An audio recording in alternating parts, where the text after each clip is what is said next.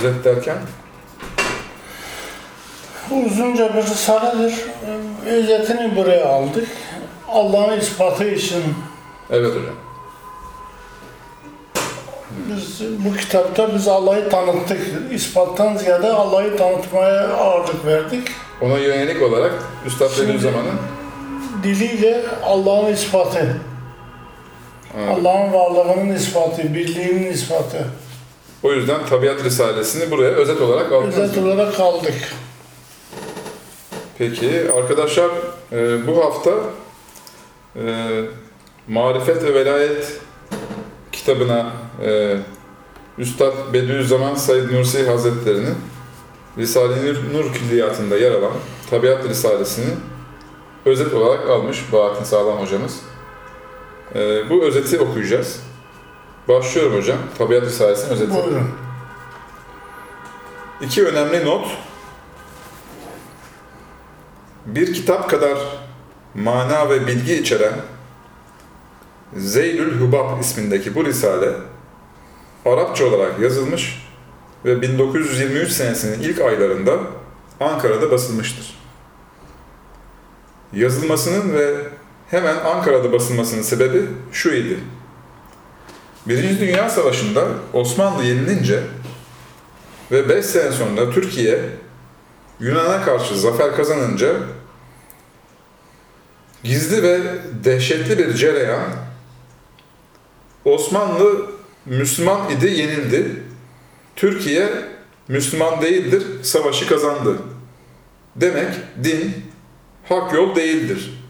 Demek Allah yoktur şeklinde gizli ve yaygın bir propaganda yapıyorlardı.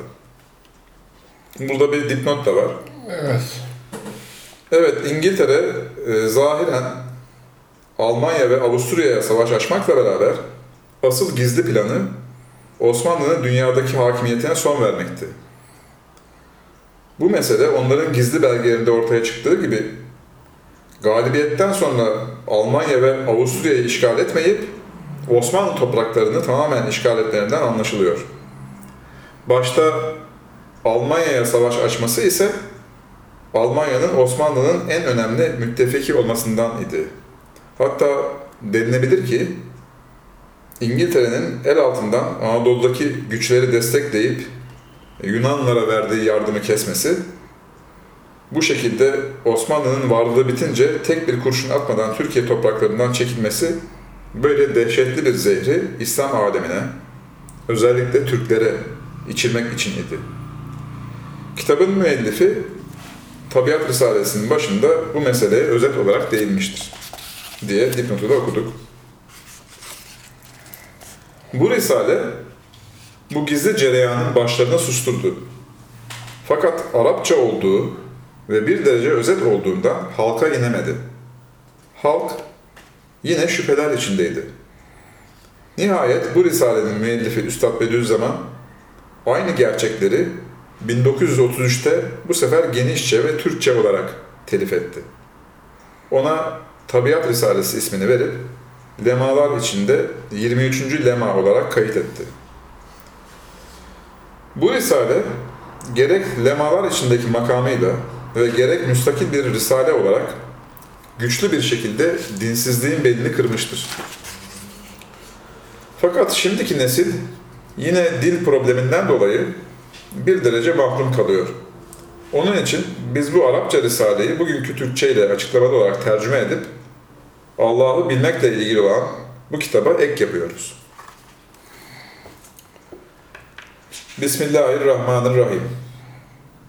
Bütün kemalat, güzellikler ve nimetler o Allah'ındır ki bu nimetler ve kemalat içinde Rahman olarak tecelli etmiştir. O öyle bir Rahmandır ki onun rahmetinin tuğba ağacının meyvelerinin büyük ve güzellerinden biri Efendimiz Muhammed Aleyhisselatü Vesselam'dır. Biri de cennettir ki Hz. Muhammed bu alemi besleyen bir ağaç olduğu gibi cennet de ahiret alemine sarkıtılan diğer bir ağaçtır. Allah öyle sonsuz bir kudrete sahiptir ki kainat denilen bu bostanda yenilenip parlayan mevcudat ve yüksek yıldızlar onun rububiyetinin yani varlıkları geliştirmek için yaratmasının şahitleridirler. Yeryüzü denilen bu bahçedeki renkli renkli bitkiler ve çeşit çeşit hayvanat, onun sanatının harika numuneleridir. Sadece kendisinin ibadete layık olduğunun açık ve güçlü delilleridir. Ve bu bahçelerdeki parlayan çiçekler ve meyveli ağaçlar, onun kudretinin bu şekilde mucizeler yarattığına delildir. Onun rahmetinin somut numuneleridir. Bu gördüğümüz bahçedeki bu ağacın yaprakları, çiçekleri ve meyveleri, onun kudretinin mucizeleridir. Hep beraber şahitlik ediyorlar ki, bizi yaratan kudret her şeyi yapabilir. Evet, geçmiş bütün olaylar ve varlıklar Allah'ın kudretinin mucizeleridirler. Onun gelecek bütün muhtemel şeylere gücünün yettiğini gösteriyorlar. Geçmiş hiçbir şey, onun kudretinin egemenliği dışına çıkamadığı gibi, gelecek hiçbir şey de asla çıkamayacaktır. O kudret ve güce göre atomlar ve güneşler eşittirler. Allah apaçık bir gerçektir. Bütün her şeyi kuşatan bir birliğe sahiptir. Bu birlik o kadar aşkın ve mükemmeldir ki her yerde ve her şeyde bulunur. Kainat ve onun içindeki birleşikler, değişik ifadelerle ve çeşit çeşit dillerle o birlik sahibinin sınırsız cemal ve güzelliğine işaret ederek şu şiiri inşaat ediyorlar. İfadelerimiz farklı da olsa senin güzelliğin birdir. Nitekim bütün ifadeler o yüce güzelliğe işaret ediyor. Kitap gibi düzenlenen bu kainat, bölümleriyle, konularıyla, sayfalarıyla, satır, cümle ve harfleriyle o Allah'ın varlığının aşkınlığının ve gerekliliğinin yani vücubunun ve birliğinin belge ve bestelerini okuyorlar. O kitabın her bir satırı bütün akıllara hitaben şu şiiri söylüyor. Kainat kitabının satırlarını derince düşün. Onlar yüce meclisten sana gönderilen mektuplardır. Bütün bereket, sağlık, rahmet ve barış Efendimiz Muhammed'in, onun bütün ağır ve ashabının üzerine olsun. Bu Zeyd'in bu girişi siyak sibak yani bağlam ve makam dediğiyle bize diyor ki dinsizliğin en temel sebebi dindarların varlığı, kainatı, hayatı ve Hz. Muhammed'i yani peygamberliğin hakikatini iyi ve bilimsel olarak anlamamalarıdır. Eğer dindarlar bu noktalardaki açıklarını kapatsalar, İngiliz gibi yüzlerce deccal olsa da onları dinsiz yapamazlar.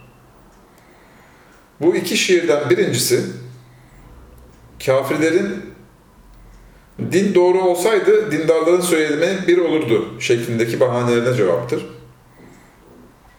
İkinci şiir ise imtihan ve gelişme gereği için din dili metafizik dildir diye bildirir. Bu hakikatten dolayı dinsizler bazen e, zahiren haklı görünebilir diye işaret eder. Yoksa bu zahiri üstünlük dinin hak olmadığına delil değildir. Birinci ilmi hakikat. Ey mutsuz Said! Senin olmayana gözünü dikme. Tam aksine sen nasıl bir varlıksın? Özün ve mahiyetin nedir? Neye dayanarak yaşıyorsun? diye kendine bak.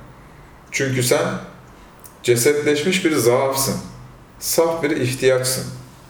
Sana verilmiş mücessem bir nimetsin. Uyanıklık ile süslenmiş somut bir uykusun. Demek aciz ve güçsüzlük senin cesedindir. İhtiyaç onun içinde hareket eden bir ruhtur. Nimetlere mazhariyetin sana bir cisim oluyor, hayatın içinde sakinleştiğin bir uykudur. Eyvah! Ne kadar kötü. Çünkü öyle bir damlada boğuluyorum ki, o damla bana karşı bir deniz oluyor. öyle bir anda kayboluyorum ki o an sonsuz bir zamana dönüşüyor. Ve ben bu hayat parılt- parıltısını asla sönmeyen bir güneş sanıyorum. Çok ilginç tanımlamış değil mi hocam? Çok derin aslında bu konu yani değil mi? Kainatı doğru okuyabilmek için insan önce kendi kendini doğru okuyabilmesi lazım. Önce kendini okuyor. Çevredeki pürüzlere takılmadan değil mi? Ondan sonra kainat okunuyor. Bu can alıcı tanım ve izah bize der ki, dinsizliğin ikinci önemli sebebi, kişinin kendini ve benliğini ebedi, ölümsüz ve kusursuz sanmasıdır. Evet, böyle ciddi bir yanılgı ve bunun sonucunda oluşan sıkıntılar, insanların yarısını dinsiz etmiştir. Ey miskin, yani başarısız Said! Bu hayattaki sermaye, yaklaşık olarak 60 altın liradır. Bu 60'tan 45'ini almışsın. Dünya denilen otelde bir günde hepsini harcamışsın. Otel gibi şey yapıyor değil mi? Hmm, yeri. Asıl gideceğin memleketini, evini ve orada sana lazım olacakları unutmuşsun. Dolayısıyla sermaye aleyhine olarak senden tahsil edilmesi istenilen borca dönüşmüş. Ödemezsen karşılığında yanacaksın. Sermayenin geri kalan 15'i de belirsizdir. Onu alıp alamayacağın veya ne kadarını alacağın belirsizdir. O da net değil. Artık bu 15'ten eline geçtikçe onu ebedi yurdun için harca. Hiç olmazsa üçte birini yol akçesi olarak sakla. Ki önünde olan mutlaka girmen gereken bu uzun yolu iman ile aydınlatsın. Ne kadar cahilsin, ne kadar çok zarar ettin. Bütün ödeneği geçici bir gün için harcadın. Çok az bir sermayen kalmış, o da alınıp alınmayacağı meçhul. Ve sen hiçbir şeyden haberi olmayan bir yolcu gibi sallanıp gidiyorsun. Senin bu hayatta üç durağın vardı. Evden ve şehirden çıkmakla ikisini geçtin. Ayağını uzatmışsın. Bu fani dünyadan çıkmakla üçüncü durağı da geçmek üzeresin. Bu eylemin ilk iki paragrafında inançsızlığı besleyen iki yanlışa işaret edildi. Birincisi, insanın benliğini sonsuz bilmesi. İkincisi, bedenini ve biyolojik yaşamını sınırsız sanmasıdır. Bu üçüncü paragrafta ise küfür ve gafleti besleyen üçüncü bir faktöre işaret ediliyor. O da insanın elindeki mal ve sermaye ile ebedi olarak yaşayacağını sanmasıdır. Şahsi bekasını mala ve servete endekslemesidir. Bu mülkiyet duygusu iyi tetikliyor değil mi hocam insanları böyle şeye? İşte Allah Ebedi insan yaşayabilsin diye o duyguyu verdi ama acite edilince, sonsuz gibi yakalayınca doymuyor. Doymayınca da seni kanserleştiriyor. Gittikçe kanserleşen hücre gibi büyümeye çalışıyor. Ya onu dayanak, dayanak noktası gibi görüyor. Evet. Evet. Küfrün materyalizmden gelen hiçbir gerekçesi kalmasa da insandaki bu üç önemli yanılgı dünyada kafirlerin var olması için yeterli bir sebeptir. Kur'an tevhid, delildi, tevhid delillerini anlatmakla materyalizmi çürüttüğü gibi bu üç yanılgı üzerinde de çokça duruyor. Evet, Kur'an'ın birçok mucizesi olduğu gibi mükemmel ve sonsuz bir imanı anlatması ve ona karşı gelen muhalif akımlara aklen ve kalben cevap vermesi yanında insanın bütün hayati duygularına hitap etmesi başlı başına müstakil bir mucizedir. İkinci ilmi hakikat. Materyalizmin ortaya çıktığı bu çağımızda insanlar vebali yüksek, son derece yanlış şu üç cümleyi bilerek veya bilmeyerek söyleyip duruyorlar. Bir, varlıklar kendi kendine var olmuştur. İki, tabiat bunlara olmasını gerektirmiştir. Üç, eşyayı sebepler icat ediyor. Evet bu çok söyleniyor sürekli. Maalesef. E baktı anlam veremiyor. Ona bir şey yapıyor. Bu sefer bu izahı getiriyor. Bu izah getiriyor. Sanki izah ediyormuş gibi oluyor. İşte bu üç cümle her yönden yanlış, batıl ve geçersizdir. Böyle ihtimaller kesinlikle muhaldir. Bu muhallerden biri şudur. Mesela sen bir varlıksın. Birinci cümleye göre sen kendi kendine sanatlı olarak var olmuşsun. Yani son derece sanatlı olan eşyanın sanatkarı yine o eşyanın kendisidir. Bu birinci cümleye göre. İkinci cümleye göre hava, su, toprak ve diğer sebepler seni sanatlı olarak var etmiştir. Üçüncü cümleye göre sen sanal bir doğanın yani tabiatın ve kör bir gücün yani enerjinin sanatısın.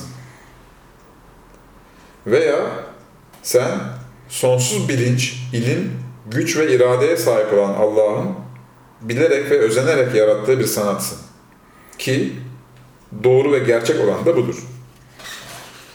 Birinci cümle yani kendi kendine olmanın muhalliği sayısız yönlerden açık ve bedihidir. Bu muhallerden birincisi şudur.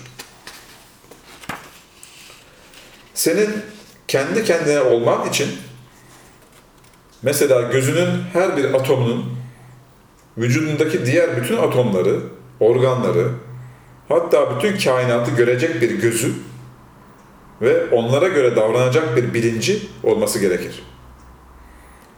Sendeki sanatın harikalık oranı arttıkça bu görmenin ve bilincin artması gerekir. Çünkü bir parçanın mesela atomun veya hücrenin veya organın diğer atom, atomlarla, hücrelerle ve organlarla ilişkileri arttıkça ve bunların kainattaki diğer varlıklarla olan bilinçli ilişkileri çoğaldıkça o görmenin ve o bilincin derecesi artar. 1923-23'te yazılan evren büyüklüğündeki bu bilgi ancak bugün bilimsel olarak anlaşılıyor. Bunun bilimsel noktalarını şöylece birkaç başlık altında gösterebiliriz. 1. Kainattaki, özellikle dünyadaki elementlerin hayata elverişli olmaları için son derece harika yapıda ve harika oranlarda olması, mikro ve makro planda sonsuz bir bilincin varlığını ve etkinliğini gösterir. 2. Sayısız DNA'ların bütün geçmiş ve geleceği göz önünde bulundurularak ekosistem ile son derece canlı ve güçlü bağlar ile iç içe çalışması yine sonsuz bir bilincin varlığını ve etkinliğini bildirir. 3. Görme denilen soyut bir mananın varlığı ve bu soyut mananın insanın 60 trilyon hücresiyle ve bu hücrelerin bilmem kaç kentrilyon genleriyle ahenkli ve verimli çalışması, fiziği, kimyayı ve bunların sonucunda kurulan varlık sistemini ve bu sistemin çiçeği ve meyvesi olan biyolojik dünyayı bilinçli ve sanatlı olarak yaratan bir gücü ve kudreti gösterir. 4.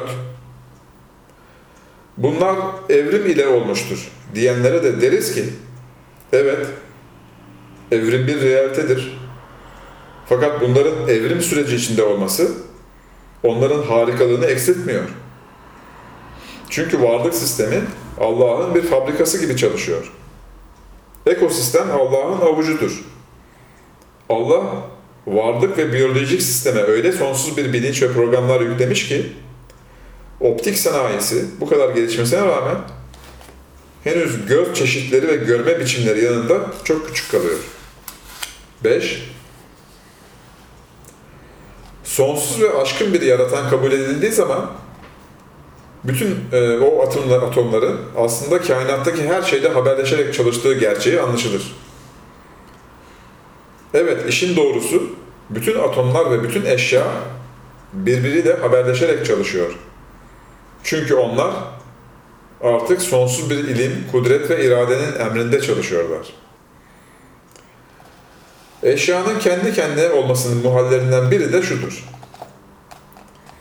Mesela insan vücudunda iç içe olan atomlara indikçe, indikçe küçülen ve beden ölçeği esas alınınca büyüyen milyarlarca birleşik molekül, hücre ve organ var. Eğer zamanlar üstü bir güç, plan ve takdir tarafından onlara şekil ve sınır tayin edilmemiş olsaydı, o moleküller, hücreler ve organlar sayısınca maddi demir kalıpları gerekirdi. Bu kısa bilginin bugünkü ilmi ve teknik izahı şudur. Her molekül, her hücre, her organ üç boyutlu bir yazılımdır, bir dosyadır. Onun için hepsinin son derece faydalı, harika biçim ve sınırları var. Aristo, 2300 yıl önce manevi kalıp diyebileceğimiz bu yazılıma suret dedi. Fakat bu mana sonra maddi şekil ile karıştırıldı. Nihayet 1970'lerde bilgisayar ve yazılım teknolojisi ortaya çıkınca her şeyin bir dosya olduğu, dolayısıyla bütün kainattaki diğer dosyalar ile entegre çalıştığı anlaşıldı. Eşyanın kendi kendine olmasının muhallerinden biri de şudur. Eşyanın kendi kendine olması için her şeyde birbirine zıt yüzlerce nitelik olması gerekir. Çünkü eşyada sonsuz bir birlik ve beraberlik var.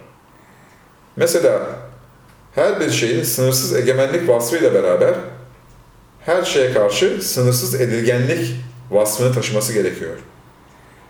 Her şey diğer her şeye karşı ve zıt olmasıyla beraber her şeyin aynısı olması, sınırsız serbestiyetle beraber son derece bağlı olması gerekir. Bunlar gibi yüzlerce birbirine zıt evsafa sahip olması lazım. İnsan bu gibi sonsuz nitelikleri, bütün evreni kitap gibi katlayan Allah için bile akıldan uzak gördüğü halde, acaba nasıl bir tek atomda bunların varlığına kabul edebiliyor? Bu bilginin de bilimsel izahı şudur. Başta kainat olmak üzere eşya ve eşyayı oluşturan atomlar sonsuz bir kudret yani enerji, ilim yani yazılım ve irade, tekamül, gelişmeyle sonsuz bir denge ve adaletin tecellisidir. Zaten yaratmak sonsuz zıtları dengelemek demektir. Ebu Hanife Allah'ın en büyük ismi El-Adil'dir demiş. İbn Arabi Adil kainatın ruhudur. Nuru Muhammedi'dir diyor. Modern ilim de bu ontolojik hakikate sibernetik sistem diyor. Yani denge değil mi hocam? Evet.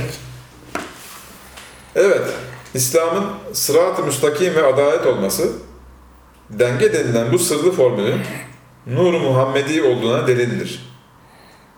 Evet, eşya sonsuz bir kudret, ilim ve iradenin memurları ise o zaman adalet çerçevesi içinde her şey metinde ifade edildiği gibi bilinçli ustanın elinden çıkan kubbedeki taşlar gibi birbirine karşı hem hakim hem de mahkum olarak çalışabilir. Çünkü muhallik sonsuzluk çerçevesinde giderilir. Yoksa bir şehirde iki yönetici olunca o şehir varlıktan silinip anarşi çukuruna atılacağı gibi kainatta da bütün varlıklar yönetici olsaydı kainat daha yaratılmadan ta ilk adımda yokluk bataklığında kaybolurdu. Herkes yönetici olsa o zaman çalışan kim? Değil mi? Hmm. Dengeli. Denge lazım evet.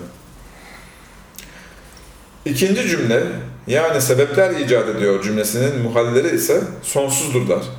Burada sadece üçünü zikrediyoruz. Bir, başta insan olmak üzere bütün canlılar ilaçlardaki denge ve oranlardan 100 bin kat daha fazla dengeli, oranlı, ölçülü moleküllerden oluşuyorlar. Eğer ilaçlardaki kimyevi maddelerin dökülmesi ve fırtınaların onları karıştırmasıyla o ilaçların ortaya çıkmasını makul görüyorsan, o ilaçlardan 100 bin kat daha komplike olan hayatın ve canlıların da kimyasal fırtınalar sonucu ortaya çıktığını kabul edebilirsin. Güzel tespit. Buradaki ilmi nükte matematikteki olasılık yasasıdır. Halbuki canlılardaki yaşam boyu devam eden sonsuz bilinçli ve çetrefilli dengeler bir yana, sadece bir tek canlının DNA'sının kimyevi fırtınalar sonucu var olduğunu kabul etmek ihtimal dışıdır. Böyle bir şeyi kabul etmek iki kere iki yedi ettiğini söyleyip akıl ve mantık dışına çıkmaya benzer. Bu konuda birçok kitap yazıldı. Hayatın kimyevi fırtınalar sonucu olmasının olasılık dışı olduğunu söylediler. Keşke dindarlar sonsuz ilahi bir takdir ve plan olan evrimi reddedeceğine bu kitaplardaki gibi sadece tesadüfü ve rastgeleliği reddetselerdi. Sebepler icat ediyor cümlesinin muhallerini okuyoruz değil mi hocam? Evet. Birincisini okuduk. Sadece sebeplerle bir şeyin yaratılamayacağının ikinci bir delili şudur. Bir şeyin düzenli ve mükemmel olması için sonsuz sebepler gerekiyor. Halbuki maddi sebepler cansız, karışık, iç içe, görmez, işitmez, bilinçsiz şeylerdir. Sonsuz ihtimaller içinde olup olmamak arasında sonsuz çelişkiler yaşıyorlar. Bunların iç içeliği arttıkça onların görmezlikleri ve işitmezlikleri artıyor. Ayrıca sebepler maddi olduğu için madde eşyanın daha çok dışıyla temas eder. Halbuki eşyanın içi dışından çok daha güzel ve mükemmeldir. Demek sebepler en basit bir canlı hücreyi yaratamazken insan gibi sonsuz bir mucizenin maddi sebepler tarafından var edilmiş olması tamamen muhaldir, akıl dışıdır. 3. Sebeplerin yaratmasının muhal olduğunun bir delili de şudur. Mesela bir hücrede 1 milyon sayfalık şifreleri taşıyan DNA ve RNA yanında yağı, suyu, şekeri, oksijeni ve daha binlerce gerekli molekülleri düzenli, ölçülü, eksiksiz bulundurmak, bütün galaksileri, ayı, güneşi, suyu, havayı bir adamın avucunda, hatta tırnağının bir hücresini toplamak kadar zordur.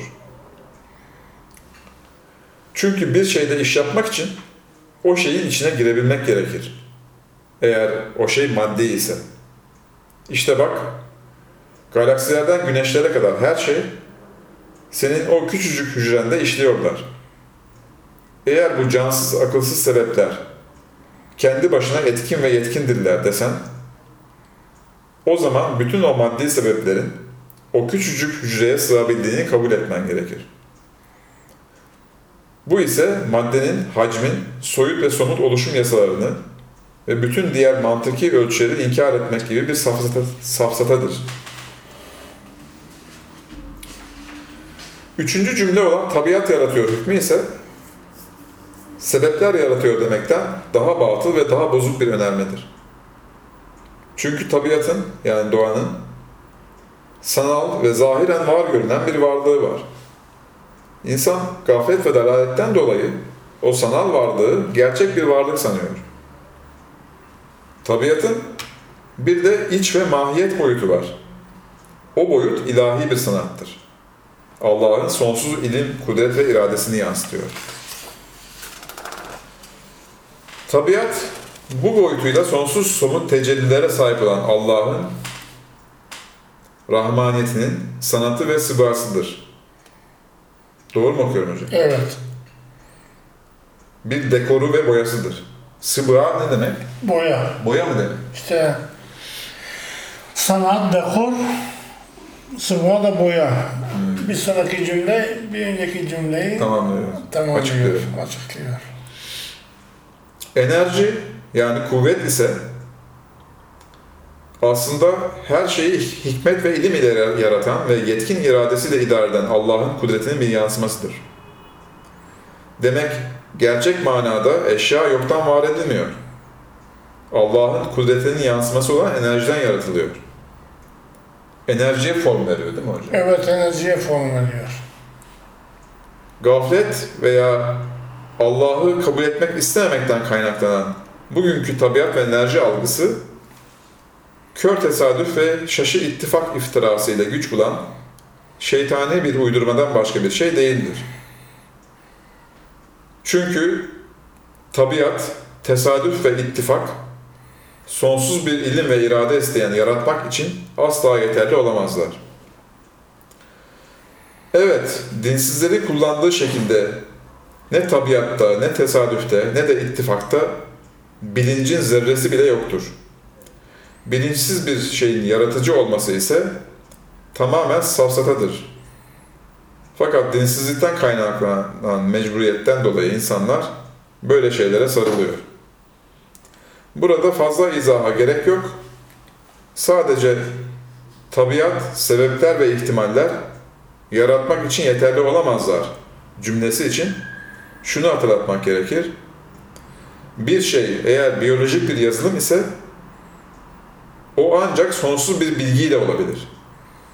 Çünkü en küçük canlı bir yazılım çok bilgi işlem istediği gibi her şeyin yani özellikle canlıların bütün kainatla entegre ve interaktif bir dosya oluşturması kainat kadar büyük bir dosyanın ilmini belki de sonsuz bir ilmi ve bilinci gerektirir. Fakat maalesef dindarlar bu gibi ontolojik noktaları ve tabiatın sanat-ı ilahiye ve sıbgayı rahmaniye olma boyutunu tam anlamadıkları için tabiatçılar zahiren galip görünüyorlar. Çünkü rahmaniyet anlaşılmayınca Allah hakikati belirsiz bir teo olarak ötelere atılıyor. Madde, hayat ve dünya çirkin gösteriliyor.